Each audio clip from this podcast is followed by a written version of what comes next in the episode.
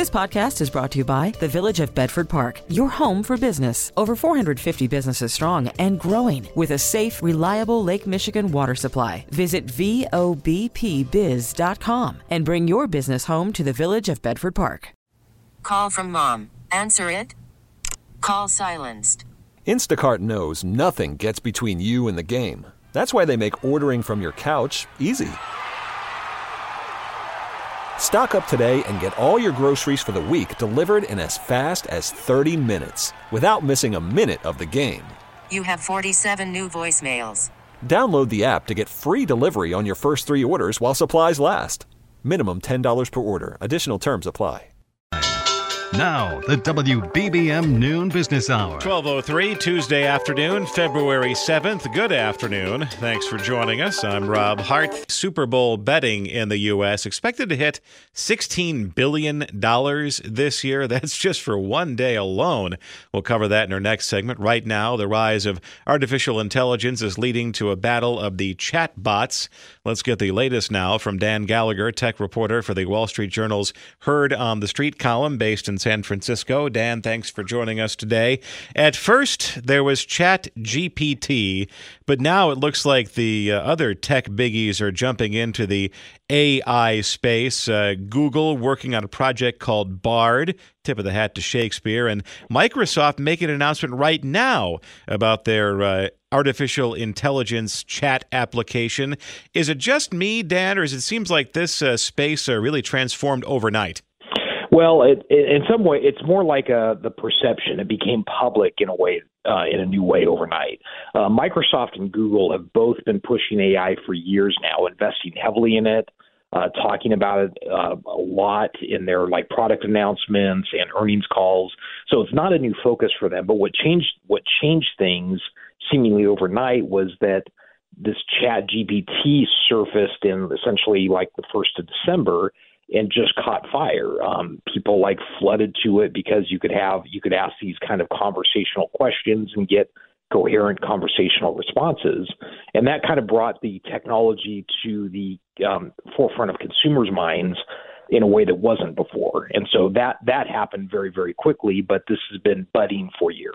Microsoft and Google are now uh, making big splashes in the artificial intelligence space, which means uh, they both believe they can make a lot of money uh, selling this software or these applications to businesses or the general public. Uh, who is the first and uh, most obvious customer for Bard or Microsoft's uh, particular application? Well, I think that remains to be seen. I mean, I think what what um, what people started thinking of when once ChatGPT went public was what impact could this have on on Google's search business? Because, you know, you think about it, when you use Google, you're typing in questions, trying to find, you know, answers, places to go. And so the theoretically a technology that was like more, you know, conversational in that way could be a big threat to that. Um, that's still, I think, a long ways off because, you know, a lot ChatGPT's results don't don't don't always return the most accurate information or stuff that you can like kind of make advertising dollars against. Um, but obviously, advertising is a big potential impact of the way A I can like um, serve the all the corporate customers these companies serve.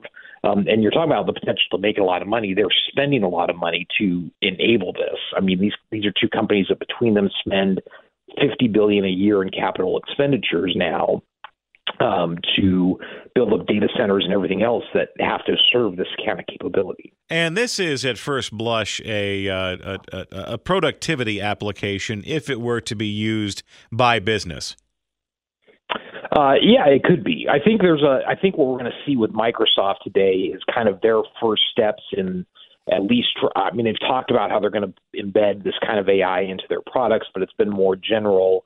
And so I think we'll see with this event is some more specifics about what they're thinking of. You know, maybe this gets embedded into their Bing search engine in ways, and some of their other products that serve businesses. Well, so you, um, if you also use it in, uh, in in in Outlook as well, I mean, the old saying, uh, "This meeting could have been an email, and now this email could be written by A I." That's possible. And again, we've we've already seen that. You know, if you've been using Gmail for the last few years, there's A I in that that kind of helps complete sentences, and that that's kind of a more rudimentary form than we're seeing. So in a way, this kind of this technology has kind of been a slow building process. Um, building process that all of a sudden now people are just, there's a mass awareness of. Dan Gallagher, tech reporter for The Wall Street Journal based in San Francisco. Thank you for joining us this afternoon. Coming up, the explosion of legalized betting means some uh, pretty eye-popping numbers for Super Bowl wagering. It's sixty minutes of financial planning. The W B B M Noon Business Hour continues. It will be a record-setting Super Bowl for betting, with around fifty million Americans expected to wager about sixteen billion dollars. We welcome in David Foreman, the Vice President of Research for the American Gaming Association, based in Washington. David, thanks for joining us today. And uh, what a difference a couple of decades make. Uh, in the eighties, if you watched a Super Bowl broadcast on uh, C B S or N B C, you had Jimmy the Greek or Pete Axthelm uh, winking and nodding about point spreads uh, through a Super Bowl broadcast. But now it's above board, and it's absolutely massive business. We're talking billions of dollars to be wagered on Sunday. And what are people betting on? Well, first of all, Rob, thanks for having me. I really appreciate it. Uh, and, and, you know, you said it's been a crazy couple of decades, but it hasn't even been that long since, since we've seen a big change in, in terms of sports betting, right? Just just five years ago, you could only bet legally on the Super Bowl uh, in Nevada. And, and this week, we think that about fifty million American adults, uh, that's twenty percent of, of the whole population of the country, uh, is going to collectively bet about sixteen billion dollars.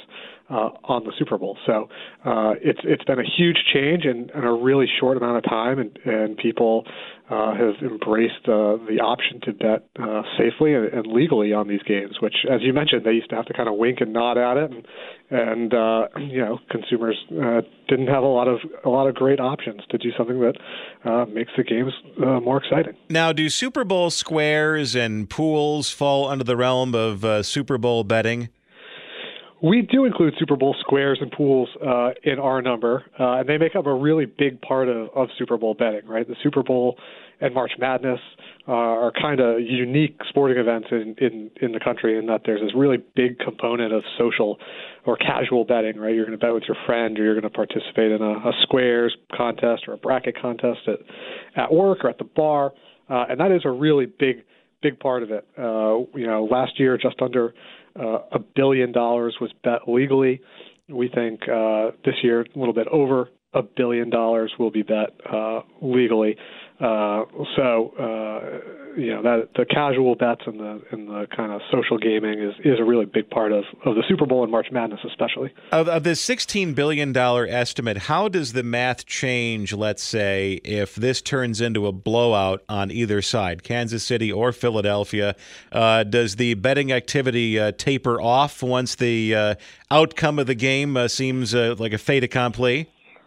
No, I think, you know, the scenario of a game being an, a blowout kind of highlights, you know, some of the benefits that sports betting brings, you know, not just for gaming companies, but uh, for media companies and for leagues uh, and teams, right? Uh, you know, the Super Bowl is kind of unique in that people will, will probably continue watching uh, no matter what the score is. But uh, for a lot of sport games, you know, if it's a blowout, uh, you know, people might turn it off. But if the, the spread is twenty-one or something, and, and the the teams are uh, twenty-five points apart and you have ten dollars on the game, uh, you know, you're a lot more likely to, to keep watching, or you could bet bet in-game to to make a blowout more exciting uh, for you. So, uh, you know, sports betting and, and a blowout, uh, you know, they're not necessarily uh, mutually exclusive in terms of enjoying the game. My favorite uh, side story of the Super Bowl, obviously, it's it's the, it's the prop bets, the side bets, the stuff outside of the game. Uh, how long is the national anthem? Uh, what's the over-under on how long they hold uh, Brave in Home of the Brave? Uh, where does Rihanna start with? What's your first song in the uh, in the halftime show? Uh, what are some of the, the, the prop bets that are like traditional Super Bowl tra- prop bets, and what are some that are just kind of knocking around this year? Yeah, I mean, the the biggest one uh, in the past few years, it's always mind-blowing, is, is the coin flip. Uh, people love to bet on, on heads or tails right off the bat. Uh, you know, the other kind of perennial popular ones are the, the color of the Gatorade uh, at the end of the game, uh, you know, the, the, the length of, of the national anthem, uh, as you mentioned, uh, you know, how many times announcers will say various words. And and not all of these things are legal to bet on in every state, because these are, uh, you know, sort of ancillary to the game. Uh, and and while in many states you can you can bet on some or all of these, uh, each state regulatory body kind of takes a different view of it. So uh, again, you know, if you're betting on a legal site, you'll only be presented with options that are legal for you. But uh, not all of those bets are available to consumers. I'm sure there, I'm sure there's an over under on the uh, number of times uh, the Kelsey brothers' parents are uh, seen uh, in the stadium. Uh, David Foreman, Vice President of Research, the American Gaming Association, based in Washington. Thanks for joining us today. Up next in Travel Tuesday, why some airlines are lowering the experience requirements for pilots. Money Talks as the W B B M Noon Business Hour continues. It's Travel Tuesday, and in this segment, we're talking about the uh, ongoing pilot shortage and its implications for the airline industry. We're joined by Ken Goldstein, President, K J G International Consulting, based in Chicago. Ken, thanks for joining us today. And it seems like uh, one major airline is trying to address the uh, pilot shortage by uh, speeding up the amount of time it takes uh, for you to actually get into the uh, the right seat. Well, what's happened, and we've been talking about this for many a year because this has been an ongoing problem, is Southwest has decided to open the gates. Uh, as of February seventh, which is today, they decided to say, well, no longer do you have to have a thousand hours of turbine or jet experience to become a pilot, or they'll open the door for you. We're going to cut it in half. You have to have five hundred hours of required time. So all that does is say, okay, we're going to increase the pool. Now, by saying that, some people will say, well, wait a minute, are you lowering the standards? The answer is no. You still have to meet the F A A requirements for fifteen hundred hours of combined time. And secondly, uh, you still have to meet and go through their qualifications to become a pilot or to sit in the right-hand seat as a co-pilot. So it really doesn't matter. All they're doing is saying, we're going to increase the pool so we've got more people coming in the door. That's what they were doing. Uh, now, I, and it's, God, I'm sorry. I was going to say, obviously, there were a lot of retirements uh, as the uh, COVID pandemic shut down the airline industry in uh, early twenty twenty. But I seem to remember prior to COVID, there was a big washout rate in the pilot pool. Uh, you had a number of pilots who would have to start off with the regional carriers, long hours, low pay, and then they would just say, the heck with this, and uh, leave the industry entirely. Is this a case of that particular business practice uh, catching up with the industry? Well, I think it is, but you had also a bigger problem. The bigger problem was that many pilots were reaching a mandatory age of retirement at sixty-five and seventy that the F A A put in. And they're coming to there, and these were good pilots. They could fly a little bit longer, but the F A A said, no, you got to get out. So this was a problem. Pilots are trying to push that age up a little bit from sixty-five to seventy. Uh, so you've got it at both ends of the spectrum. The long and short, again, is there is no doubt about it. It is a real problem. We are having a pilot shortage. Several airlines have done what they could to get more people into the programs. United has, for example, started its own flying school. And on uh, this, in the tail end of January, they graduated their first class. And this is going to be an ongoing thing for them. But it's not just the airlines. The military is m- losing pilots. You know, they're hiring, or they're adding to their retention bonuses to keep people flying. But you've got more airlines coming in there. Plus, we're looking at increased amount of passengers. I mean, all the airlines are saying, hey, come this spring and summer, we're going to be flying more people around the world. Someone's going to be needed up front to fly those planes. That's where the pilot shortage is. I mean, the numbers are almost staggering as we look at it.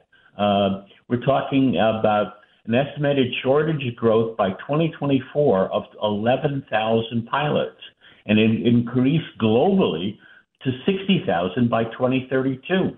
These are pretty big numbers. I mean, you've got new airlines coming in. Avilos is one. They're increasing and starting to look at it. These are the smaller airlines. You look at another thing. Um, Breeze is another one.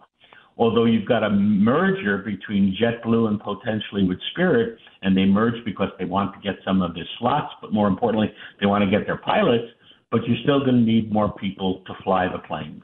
Ken Goldstein, president, K J G International Consulting in Chicago. Thanks for joining us today. Worried about letting someone else pick out the perfect avocado for your perfect impress them on the third date guacamole? Well, good thing Instacart shoppers are as picky as you are. They find ripe avocados like it's their guac on the line. They are milk expiration date detectives. They bag eggs like the twelve precious pieces of cargo they are. So let Instacart shoppers overthink your groceries, so that you can overthink what you'll wear on that third date.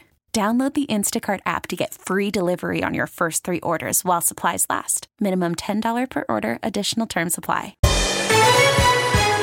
This is Chicago's news, traffic, and weather station, News Radio one oh five point nine. The W B B M Noon Business Hour continues. Good afternoon. I'm Rob Hart. These are the top stories on News Radio W B B M. Rescue efforts continue following a pair of catastrophic earthquakes impacting Turkey and Syria. President Biden puts the final touches on tonight's State of the Union address. Travel Tuesday, a guide to some of the best getaway destinations in Illinois, especially as Valentine's Day is around the corner. It's one week away, as a matter of fact, and we'll talk about responsible spending for the holiday. Holiday. W B B M business, the markets are mixed right now. The Dow is down one hundred forty-four points. The NASDAQ is up one. The S and P five hundred is down nine. Mainly cloudy today, blustery and chilly, says AccuWeather. High today of forty-three. Wind chills in the thirties. We have thirty-seven degrees right now at twelve thirty-one.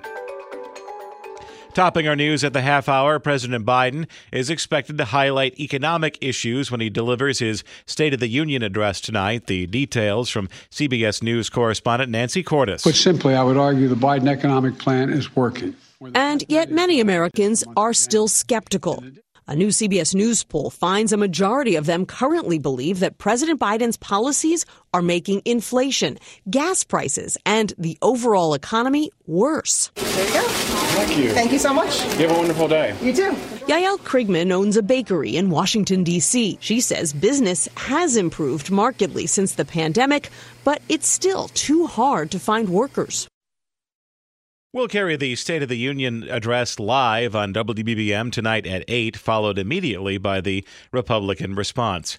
Entire neighborhoods in Turkey and Syria have been leveled by two earthquakes and major aftershocks. The death toll is climbing. It's now above five thousand. Hospitals are burgeoning with the wounded closer to the epicenter. Getting them the help they need is proving to be harrowing. The roads are mangled, uprooted, or covered in debris. Some are completely unusable. Indeed, there are parts of the region that have yet to receive any help whatsoever. Chris Livesay, C B S News, Southern Turkey. It's twelve thirty-two as the noon business hour continues. Uh, markets are trading lower now. We're joined by Shah Galani, Chief Investment Strategist with Money Morning dot com. Shah, thanks for joining us today. Uh, you can kind of track the last hour of trading activity along with uh, the remarks made by, made by uh, Fed Chair Jay Powell. Uh, what did he say this afternoon, and, and, and why did we have that uh, sudden pop in the markets followed by the sudden sell-off?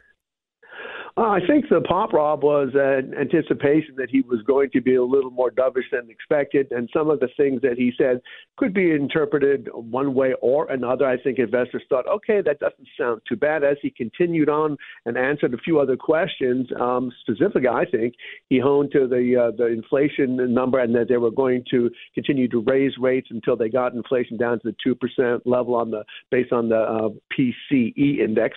Uh, that's when I think markets turned around and said, well, I guess he's more hawkish than we thought, and uh, turned tail. But uh, right now, you know, how we close the day remains to be seen. But what so far, the investors don't like what they heard from Chairman Powell today. And and and so far this year, the it's it's been a, a very good year for the S and P five hundred, and it seems like the stocks that really took their lumps in twenty twenty-two uh, have once again turned into a beautiful swan in the first uh, six weeks of twenty twenty-three. But all of this optimism seems to be pinned on the idea that later this year, Fed Chair, Fed Chair Jay Powell is going to emerge from the same burrow as Punxsutawney Phil and say, you know what? We're lowering interest rates, and that seems to be a bet that belies the facts and the rhetoric so far. That's exactly the bet, and it's an incorrect narrative. Uh, I don't think the Fed has any shot at uh, pivoting later in the year. Yes, they will pause. They may pause after a twenty-five basis point hike after their March meeting. But the January effect was one thing. And uh, what we've seen, but I'm calling it the everything rally. We're talking about everything from Bitcoin rallying to junk stocks to meme stocks to zombie stocks that have no profits, no earnings, no nothing. Everything has gone through the roof. And it's simply because investors sold in December, took their tax losses, and January came around and said, well, it's got to be a better year than twenty-two, and started buying things that looked cheap. Now, everything has gone up. And on the narrative, I think, as you said very succinctly and correctly, that yes, the, pe- the Fed is going to pivot. They're not going to pivot. Investors have that wrong. And really, it remains to be seen how stubborn inflation is, because the Fed will keep rates higher for longer. That's going to eventually impact earnings more negatively than they've already been impacted, and investors may have to re-rate their valuation methodology, which by which they're counting on the market going higher. And that's not – I think we're going to see a stall in this everything rally, and then we're going to have a moment where the investors are going to question what next. Shah Galani, Chief Investment Strategist with Money Morning dot com. Thanks for joining us today. Coming up next in Travel Tuesday, making a romantic getaway while still staying in Illinois. The only program dedicated to currency events. You're listening to the W B B M Noon Business Hour. It's Travel Tuesday, and in this segment, we're looking at fun Valentine's destinations across Illinois. Let's discuss some of the top spots with Marla Schachowski, who is the spokeswoman for the Illinois Office of Tourism based in Chicago. Marla, thanks for joining us today. And uh, you don't have to go very far to have a uh, romantic getaway in the state of Illinois. And uh, let's start with the, the first of uh, three potential romantic Illinois destinations by uh, pointing your car northwest on Route twenty and go all the way to Galena. That's right. Hi, Rob. Great to be here. So Galena, from spas, wine tasting, and amazing dining options, it has it all.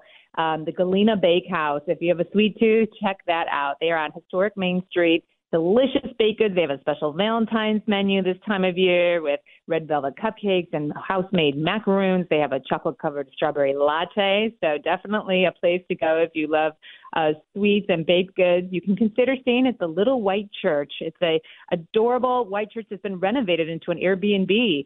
Um, one of the cutest and um, newest uh, attractions, places to stay in Galena, and it has a large fire pit outside, so you can roast some marshmallows and soak in the stars um, next to that special someone.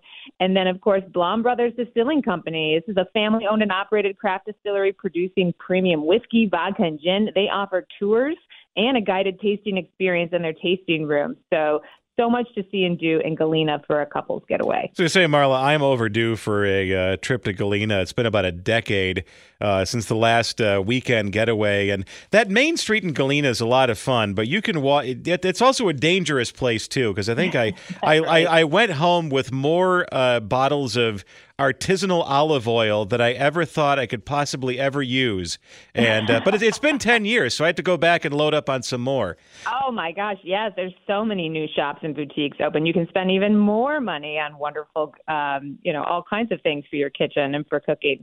And then uh, if you if, if if Galena is not your jam, or you just went there, uh, you can go southwest of Chicago to the uh, state park uh, known for lots of canyons. Yes, Starved Rock State Park, a beautiful place to visit any time of year. This time of year, though, stay at the Starved Rock Lodge and Conference Center. It is just steps away from the hiking trails and seasonal waterfalls. It is built in the nineteen thirties and is so cozy and charming this time of year, with a huge giant stone fireplace and their huge um, lobby, and the cabins are so charming as well. You can see local wildlife there. This time of year, you might still catch some bald eagles soaring above the Illinois River. Um, just a beautiful setting. There's also the Kishawa Cabins. These are a new lodging option near Starved Rock State Park, only a ten-minute drive from Starved Rock. And again, ideal for couples or even solo travelers, or if you're, you know, planning a, a family getaway. This is really a four-season um, place where you can stay. They have wood-burning stoves and gas fireplaces in the wintertime, and full uh, kitchens in the cabins as well. And of course, and uh, if you don't want to uh, leave the Chicago metropolitan area, if you just want to keep your money inside a uh, zip code that begins with uh, six oh six, you can just simply uh, get a hotel room downtown. That's right, a staycation. What's more romantic than that? You know, you can relax right here and um, let um, the hotel at the Gwen um, treat you to a wonderful experience. They are rated as one of the top ten hotels in Chicago by Condé Nast.